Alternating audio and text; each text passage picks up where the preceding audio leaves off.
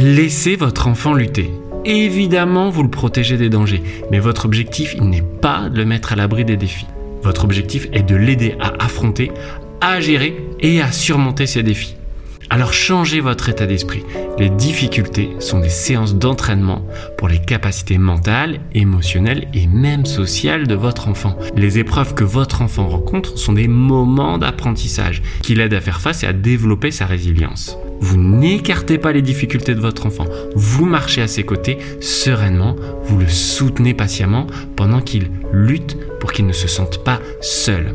Alors, il va continuer à suivre son propre chemin et un jour, vous serez émerveillé de voir à quel point il est devenu fort. Alors,